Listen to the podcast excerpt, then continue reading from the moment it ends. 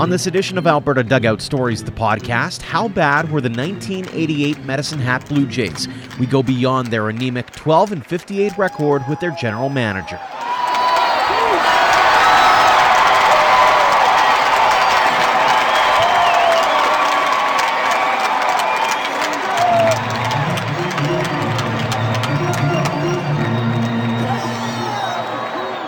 To episode 110 of Alberta Dugout Stories, the podcast. I'm Joe McFarland. You know things are bad when the veteran of your team says, Hey, boss, this team sucks balls. You also know things are bad when the GM literally camps out on the field until his team snaps a dreadful losing streak. And you know things are bad when that story specifically not only garners local headlines and news coverage, but goes national and even makes it to the Los Angeles Times and almost to the popular Late Night with David Letterman. But that's exactly the situation the Medicine Hat Blue Jays found themselves in back in 1988. There's no sugarcoating it. They struggled. Not just bad, but getting blown out a lot bad. It was kind of fitting that the famous baseball movie Bull Durham came out that summer as well. Our own Ian Wilson dug a little deeper to reminisce about that season and has a great story now up on AlbertaDugoutStories.com. And through the process, he got into contact with a few people, and among them was that rookie GM, Dean Linden.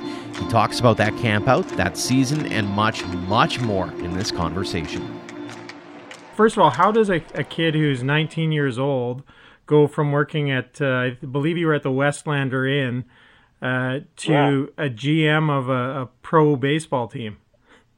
So that is that, that's one of the things that is is so amazing about it because it would not it would never happen today. It would never happen today. And so a uh, little bit bit of background about the job. Like I graduated from high school um, in in '86, and um, my my a good buddy of mine, he was his dad owned the Westlander Inn, and they just fired the uh, the guy that was the manager of the hotel, and primarily what it was was a was a strip bar. That's what it was, and. Um, and uh, and but he was sort of messing around with the strippers or whatever, and then they hired a professional um, uh, hotel manager out of Calgary. Her name was L- Leslie. I, I can't remember, uh, Leslie McCabe, I think her name was. And um, so she came down and she kind of started looking into the business, and she quickly realized that she wasn't. She didn't get hired to run a hotel at all. She got hired to run strip bars. Of course, being a lady, she was not interested. So they hired me to handle that, which was not really my cup of tea either. But it was for a 18 year old kid at the time. It was kind of a you kind of had bragging rights with your buddies pretty quickly. um, and but really, what it, what I what I did there was, you know, uh, promotions. So we had all kinds of you know bar promotions, and um, uh, somebody saw that. I think Russ Farwell. Russ Farwell was um, said, "Hey, you know what?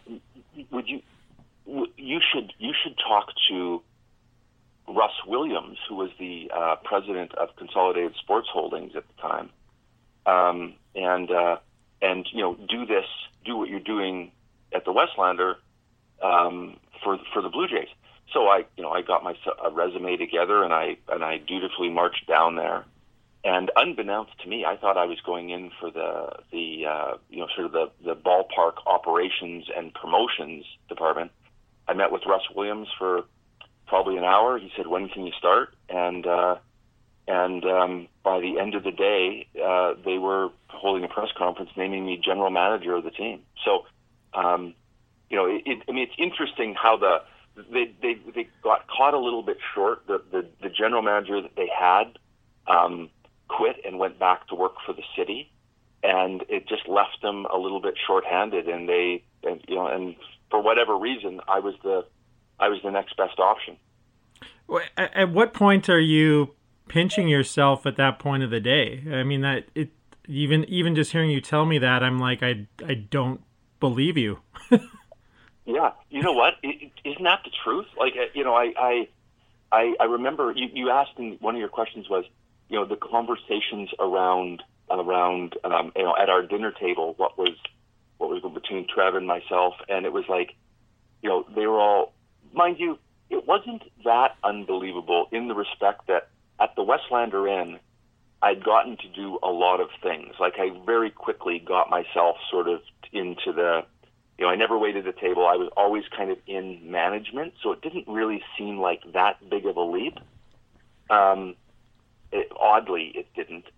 But Ian, make no mistake, it was incredible how little, um, how they just kind of threw me the keys to this to this professional baseball team, and you know, so that was in that was in March. So it was a real.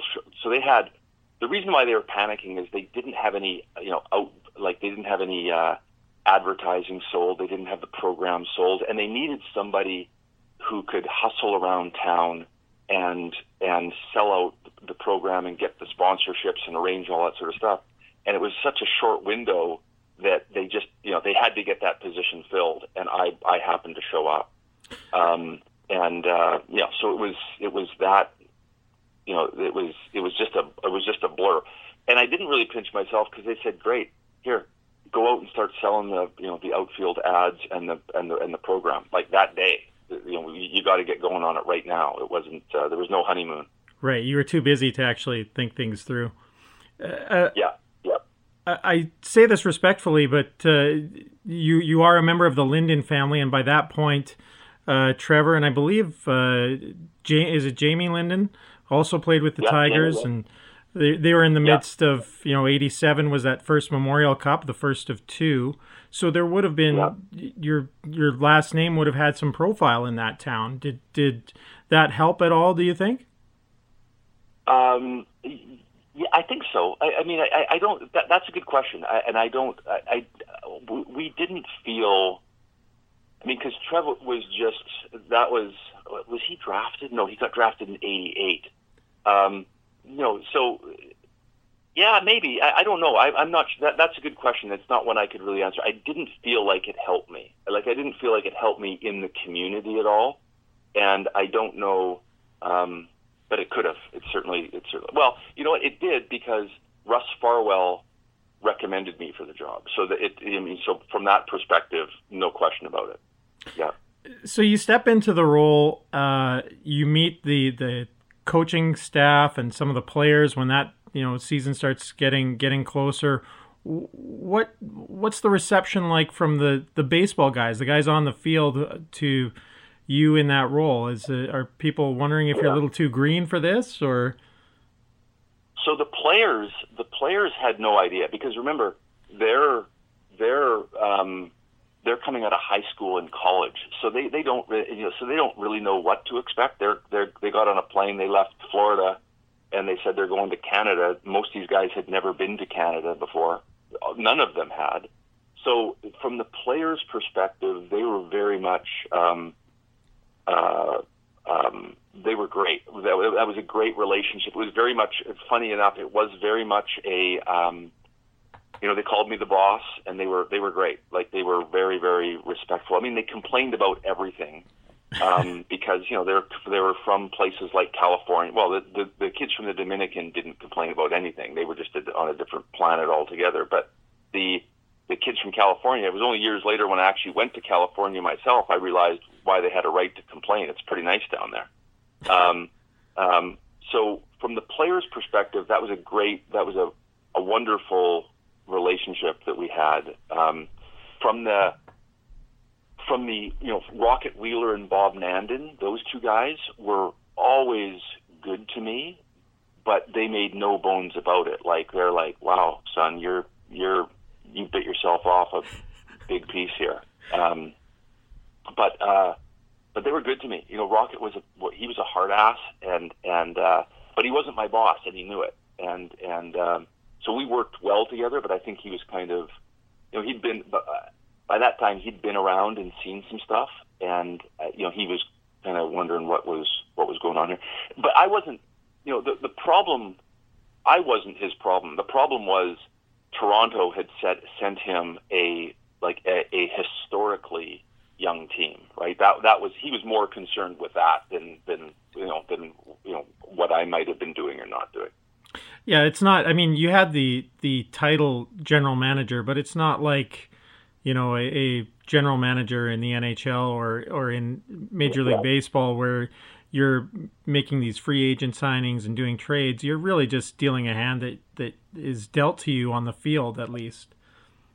Yeah, you know, I, I mean, you're a you're a uh, you're running a business for the most part, and and it doesn't include winning or losing. Like I, that was not my. It, it was nice because, and it really sort of set um, set me, you know, reset a path for my life. But I was really sort of the spokesperson for that team that year. That's really what what I was more than anything, through the face. Did you have any kind of inkling or clue or warning signs that the team was going to be quite that bad that that season? So, so you know, it's funny. The, the the guy that I and it's funny. He, uh, the guy that I got to be closest to on that t- team was Ray Giannelli, and um, I'll never forget. I um, it was we had the draft. Trev got drafted in. Um, Trev got drafted in like what June something, and the, and the team arrived the next day. So I'd just gotten back from the from the draft, and I rented a van and I drove it out to the airport and I picked up the um, uh, you know there was a, they were coming in on three different flights or something and Ray jumped in the passenger seat of the van and he said the first words he said to me is in his Long Island accent he goes hey boss this team sucks balls. Said, this team sucks balls. And and uh, I'm like what? He's like you know, we've been in spring training for whatever it was, a month or something like that. I mean, you know, they sent us, they sent you a bunch of high. He was he was a little older, and he wasn't happy about where he was, where where he was being sent because he was our best player, but he was not in the plans. He was there just to make us respectable, and but he wasn't there to be developed at the time. It's ironic he ended up playing in the big leagues because he was he was just there to. Um, you know, to kind of make us competitive, and he it wasn't enough. Yeah, and he was the only one of the bunch on that roster, I believe, to to make it to the major leagues. So uh, it, it, seems like yeah. he, he kind of knew the lay of the land. Great, yeah, a, a, great a great story about that. like if, if, you do you mind if I just sort of share an anecdote with you? Absolutely. I, I don't want to. Yeah, go for it. So so every night, you know, it was Ray. Ray was um, not in the plans. He was he was there to he would come in and pinch hit. You know, um, uh, they had some guys that had they drafted a little bit higher that kind of were in the plans, high school kids and stuff like that. But they were they were overmatched. I mean, we were playing against. I mean, you know, it, you know, for instance, um, the uh, the Dodgers in Great Falls. They had, I mean, Jose Offerman and Eric Karros was on was on that te- on their team. You know, we had we, we didn't have any any major league players as it turned out, except for Ray. So he was not in the plans. He was just sort of a somebody to kind of you know maybe be a mentor to some of the younger guys. And every night after the game, I'd, I'd have my I'd host my beer gardens with the media and the sponsors while those guys were getting changed. And Ray would catch a ride with me back to the back to the uh, the motel up on the highway. But I'd have to stop with I'd, I'd get Rocket's game report and I would I would have to strictly confidential, and I had to take it to stop off at the office, fax it to Toronto, Bobby Maddox in Toronto, and then I would drop Ray off. And you know, the first half of the year, I mean, I was I was a rule follower. I was, I, but as time went on, you know, Ray would be like, "Hey, am I in that report? Are they talking about me at all?" And I was like, "Ray, you know what? I, I can't I can't discuss it with you. I cannot." And but as time wore on that season, he was he got really discouraged just because he was not, you know, he he realized he, you know, he was pretty streetwise, and I'm not, you know, I never showed him the report, but I, there was a there was a time in which I just said, Ray, they're talking about you, you know, they're talking about you, and he said, um, you know, like you're you're getting talked about a lot. Because he was, you know, the second half of the year he just totally raked. I mean, it would have been hard not to talk about him, but um, you know, even sometimes in games that he did play well, there was no mention of him, right? Because that's not what they wanted to hear. They wanted to hear about how their stud high school lefty was pit throwing, or you know, they kind of had their eyes on certain guys. And by the end of the season, he was filling up that report like crazy, but he didn't know it, and he was discouraged, and he was thinking about he was thinking about hanging it up, and um, and and and and so when he got called up to the Blue Jays when he got called up to the major league, he actually I hadn't heard from him for a long time. He actually called me from the Sky Dome Hotel and said, and and said thanks, and it was like a real, um, you know, like you, you don't know what you don't know what goes through a guy's head. I didn't know it was that important to him that he was being talked about in those game reports, mm. and it was certainly in violation. It was unprofessional of me to do that, but I could see how discouraged he was getting. You know, so yeah. um, so that was that was that was maybe my biggest, um, uh, uh, you know, the, the highlight of that for me was the fact that he ended up making to the, making it to the big leagues, and we've been we've we, we stayed in touch for a long time after that. It's been a long time since I've talked to him now, but it's we stayed in touch for a long time after that. I actually went out to New York to visit him in like '91, I think. That's great. Uh, so let's let's rewind a little bit to the the beginning of the season. Uh, season starts. I'm not sure if you're on the road or at home, but the losses start to to add up. You know, four losses yeah. in a row, five, six, seven. Uh, I, I, from what I read, and correct me if I'm wrong, it was around the eighth loss that you came up with a unique idea to uh, I don't know to promote the team and to get your get the team out of a funk. Tell us about that. Where did that idea come from, and what was it, and what was the origins okay, of the so, camping out? Okay, so there's that's that's a multi-leveled answer, Ian. Um, uh, the first one, the, the where the idea came about was I can't remember. I mean, it's hard to remember a time before the internet, but I think I got like a I think I got a morning fax or something just about what's been what what what's been going on in the world of minor league baseball. Like it was the, the communication was fairly steady, but I, I remember I got a I would get a fax and it would be set on my desk every morning about what's going on. And there was a guy in the New York Penn League whose team lost its first series or something. They, they were three and zero oh or something like that, and they were they were um, and he he said he was going to sleep in the press box until they won. Of course, they won the next night. Um, so I was thinking to myself, well, geez, that's you know, like uh, that's that seems. I mean, we're we're eight losses into this. I'll take your word for it. I I, I think it was eight losses. We're eight losses into it. Why don't I Why don't I do something like that? So I phoned around, and it was really fun from the perspective of everybody got behind it really quick. I you know, Canada Tire or Canadian Tire. Um, donated all my camping equipment and all that type of stuff. So I was set up like really quick, and I just then now the guys were on the road when I started the camp out, and um, so it was kind of lonely down there, and there wasn't a lot of fanfare and stuff, and and I I kind of did it without talking to anybody. I just I just I just did it, and um, and I'll never forget the morning. I mean, the guys came in. Uh, I think they got in. The the sun had just come up. They they were on a road trip and they they pulled into the parking lot, and I woke up to you know 20 guys standing around my tent out by the pitcher's mound, and I crawled out of the tent and they're like, and they're saying they said we heard about they were in Salt Lake or something like that, and they said we heard about this, and I was really worried that they would feel like I was drawing attention to their sorrow a little bit, right, or their, their pain or their you know their futility.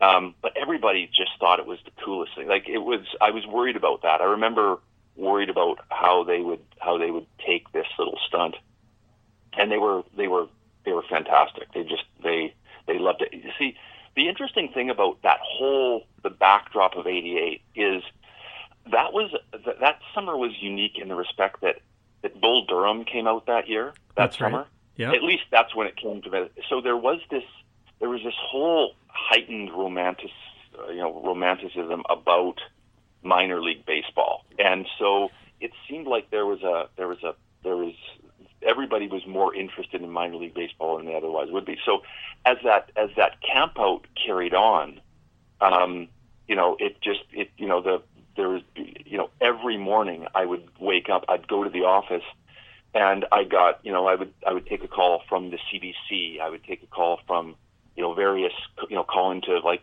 three or four different, you know, radio stations around the country, you know, on the morning drives and all that sort of stuff. And, um, and, you know, it really, it really gave us a lot of, um, it gave me something to do. Like it really gave me something where I, it was the one thing that I could do that I didn't feel like I was a bit in over my head. I'm kind of a natural promoter. And that was the one thing, like that was, that I just gravitated to that because that I was good at it. Um, uh, as dumb as that may sound. At what point did you know it was really taking off? Like uh, you you mentioned calls from CBC and and you know you made the LA Times at one point as well. Were you like yeah. at what point were like were you surprised that you were getting that much attention and and were you also feeling like hey I I'm regardless of what's happening on the field I'm I'm winning in at this job? Yeah, you know the the interesting thing is is is it never really I mean, I guess winning at the job, yeah, I, I raised the profile of the team. It didn't it, it didn't you know more people didn't come out to watch us play. I didn't I didn't think maybe they did, but um, uh, you know the, the the one that really kind of stands out. And funny enough, every morning I would come, and it was just it was so exciting because I would go I would go home and shower, and then I would I would go to the I would go to the office and and uh, and there was there was I remember these pink notes before you had voicemail and all that sort of stuff that and it would be set on my desk.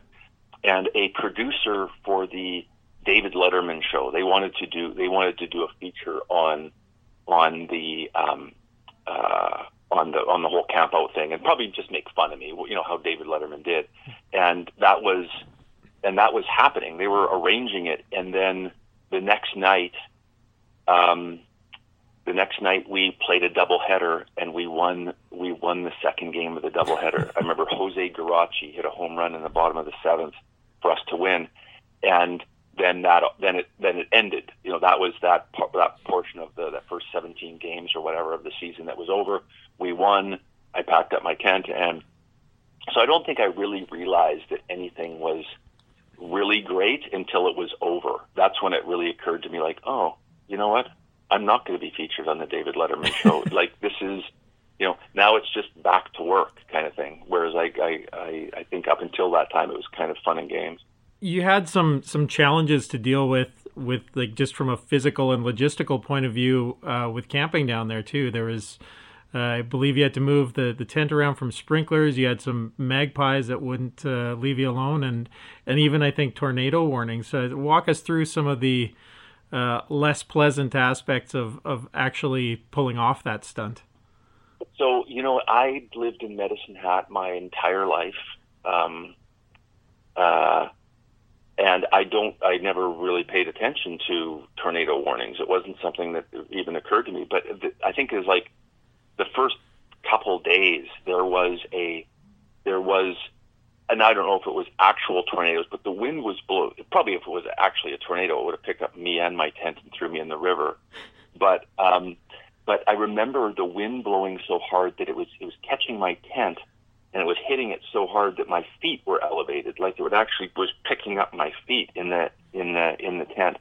Um, so the, but was what, what was fun about that is um, the uh, chat C H A T uh, would would set up a camera and they would for a week they did the they did remote um, weather from from my tent site. Like they would like they would have me sit in a lawn chair and I would be like, you know, doing something like throwing a ball up in the air or something, and they would they would you know talk about the weather with me as sort of the backdrop because I was I was you know so concerned about the weather because I was camping. So the town really got behind it in a kind of a fun way um, you know, a lot of it didn't have to do with me. A lot of it had to do with the sort of the spirit that was there at the time in Medicine Hat. Um, yeah, magpie sprinklers were a big thing. Like I had to, um, I had to move my tent around in the middle of the night sometimes. Like I'd have to get out and like, you know, like I, I wanted to. At the end of every game, I would, as soon as the game was o- over, I would, as people were leaving, I'd make sure that I was bringing my tent and I would set it out by the pitcher's mound just to kind of so people go, oh, there he is. He's going to camp there, and then uh, and then um, and then, but you know, by the end of the night, sometimes I was like I was sleeping in the dugout. It wasn't always in the tent. It was like wherever I could find a dry place. You mentioned uh, Bull Durham uh, being in the theaters at that time.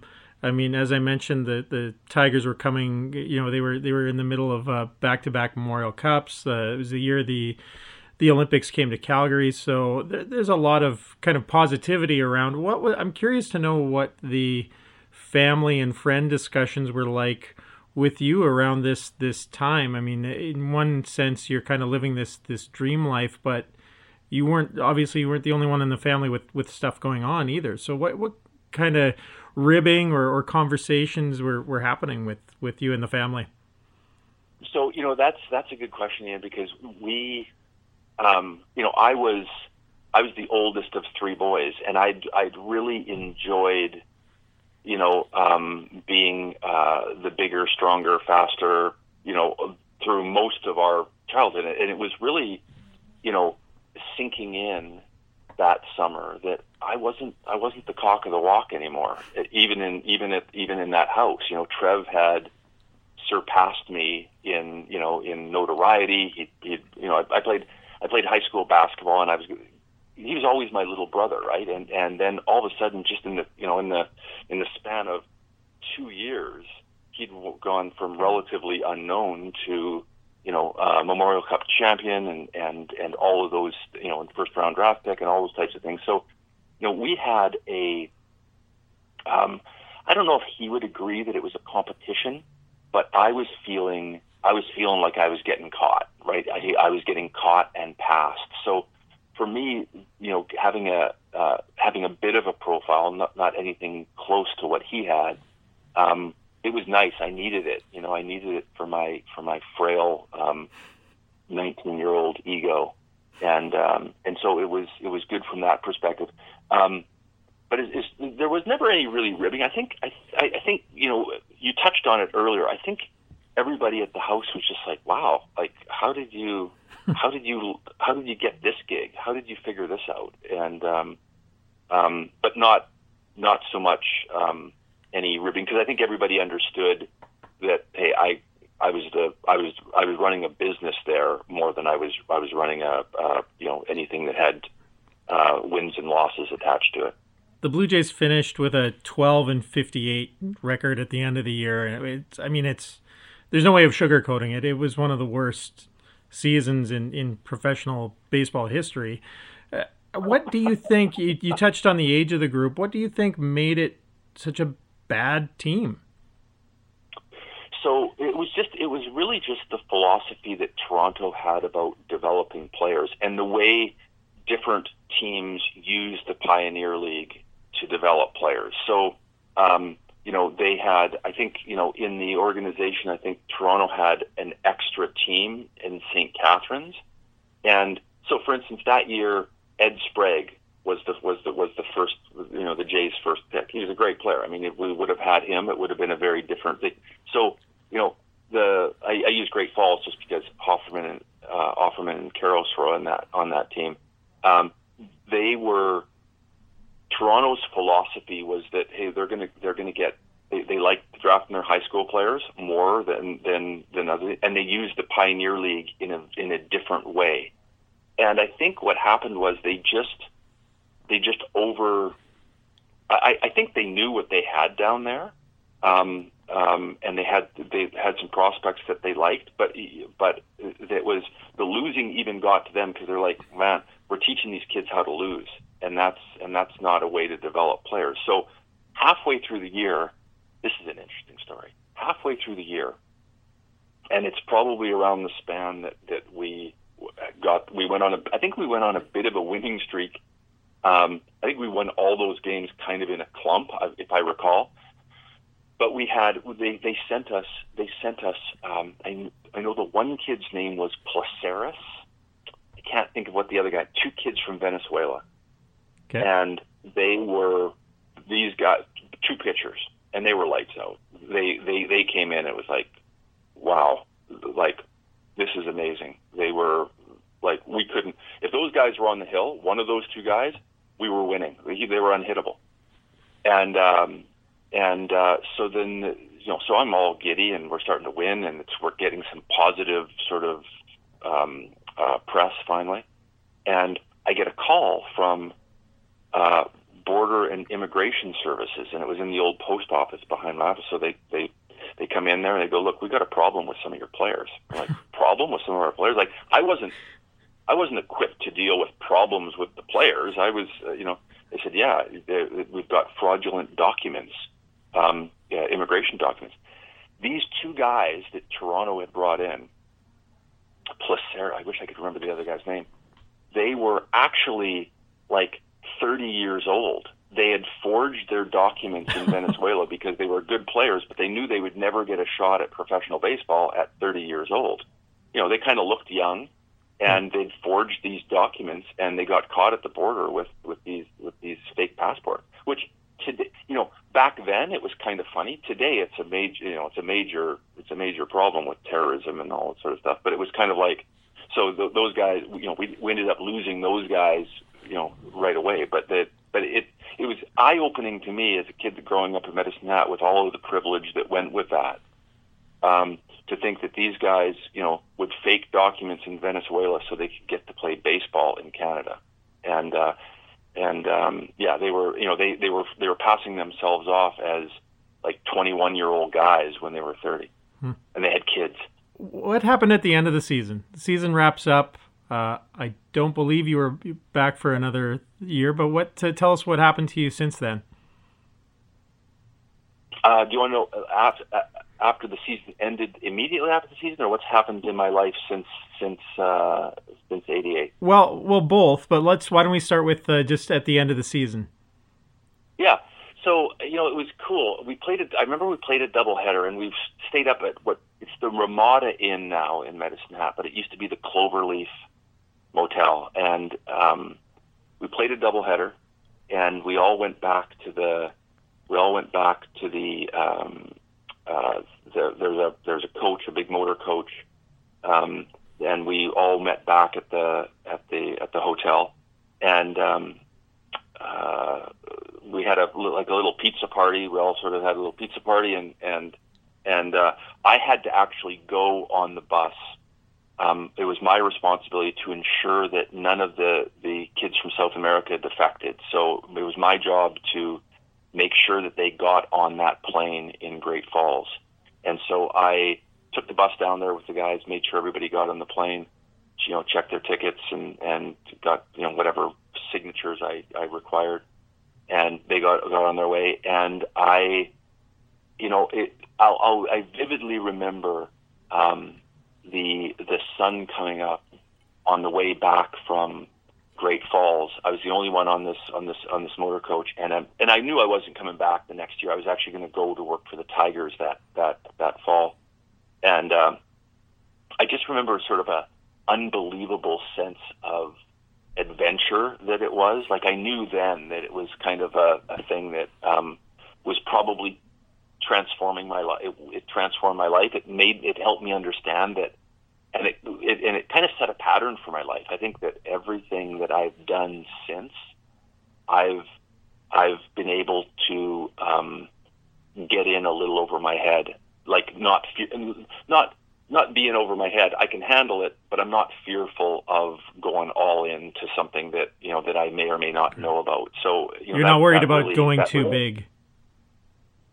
yeah, yeah. Moments and things are nothing is is really too big for me. I think I think that I've been and it, it you know it, it it's it, I think I think that experience shaped me probably more than anything else that I can I can I can think of. Being that age, and you know just surviving it. You know just surviving it let me know that yeah I could because you know 19 year old 20 year old kids aren't meant to work 75 day or 80 days straight in the summertime. They're meant to you know go, you know, chase girls and do all that type of stuff. And and um, and I I did it. I don't I don't know that I was very good at it. I was in over my head, but that that um, I, I was able to fake it until I made it. I guess.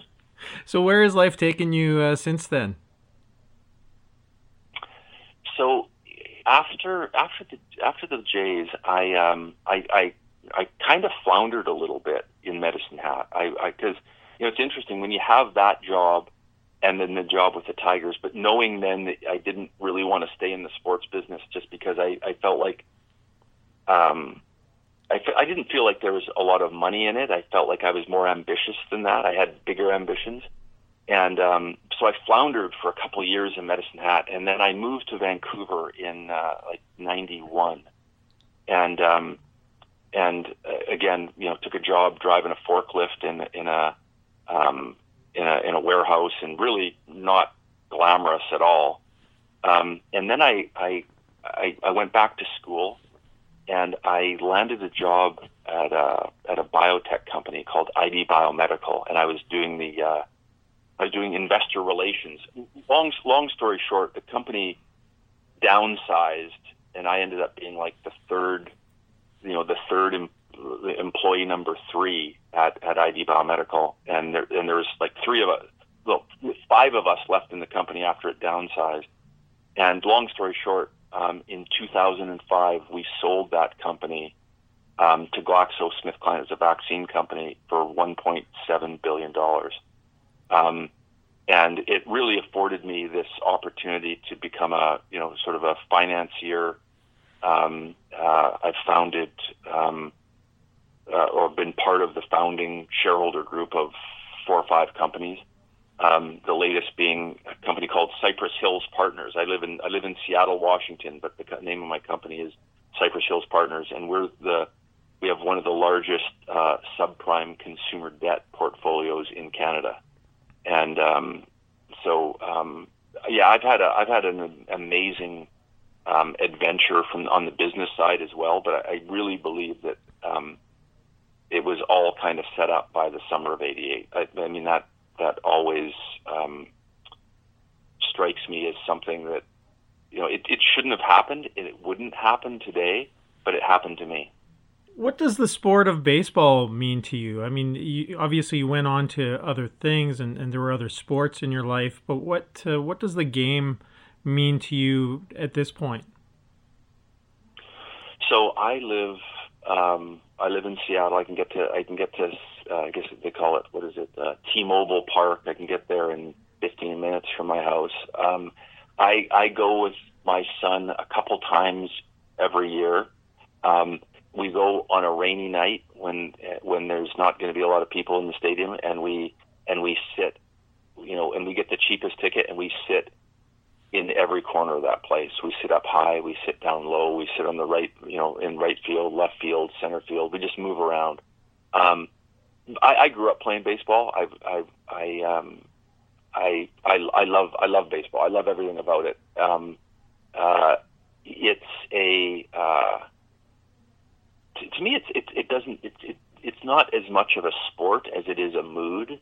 And, um, and, you know, summer is, you know the, the the the soundtrack of my summer is is Mariner baseball on uh, on the radio, and just it's just playing all the all the time, and um, yeah, it's um, you know I, I do I, it has a special place in my heart. I'm not I'm not sure I could I could I could uh, vocalize really what what it means to me, but it, it's it's it's on a lot. You know, like I I'm I'm interested in it. We played we played nonstop as kids, and and it still it still plays in the background every summer. Hopefully this summer.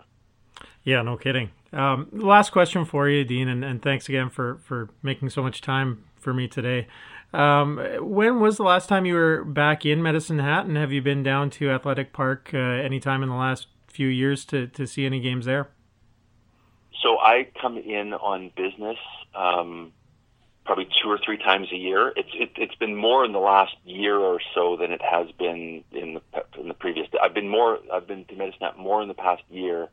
Uh, my parents are there still, and I like to get back to see them. And uh, but I, you know what? I always go by there. I always go by there, and and uh, you know it, it, it's colored differently now, and it's it's. Um, you know, it it, it kind of makes me sad. I have to say, it makes me sad because that period of time was really, I mean, when you think about baseball in Alberta, I mean, in '88, the Cannons, the Trappers, the um, the team in Lethbridge, there was um, professional baseball was was wildly. I mean, you know, when you when you think of Alberta and the population that it had at the time, and the amount of professional baseball it had in the province, it was really really amazing. And the idea that that's not there anymore and I get it, things change and you know currencies change and all that sort of stuff. But you know, baseball in Canada, uh, at least from a professional standpoint, I mean, you know, even Vancouver doesn't have a have a AAA team anymore,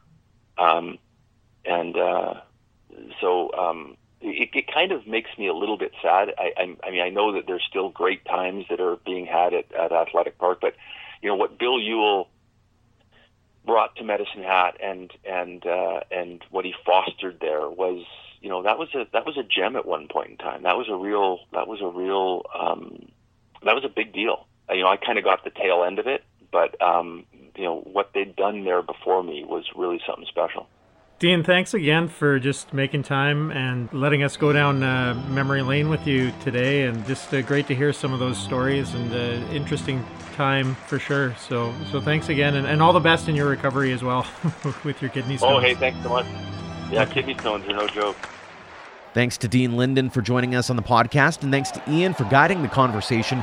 Again, you can read Ian's great story at albertadugoutstories.com. A big thanks to all of you as well for downloading and listening. Make sure to subscribe and leave a rating and review if you can on your podcast provider of choice. Until next time, thanks for all of your support, no matter the platform of Alberta Dugout Stories.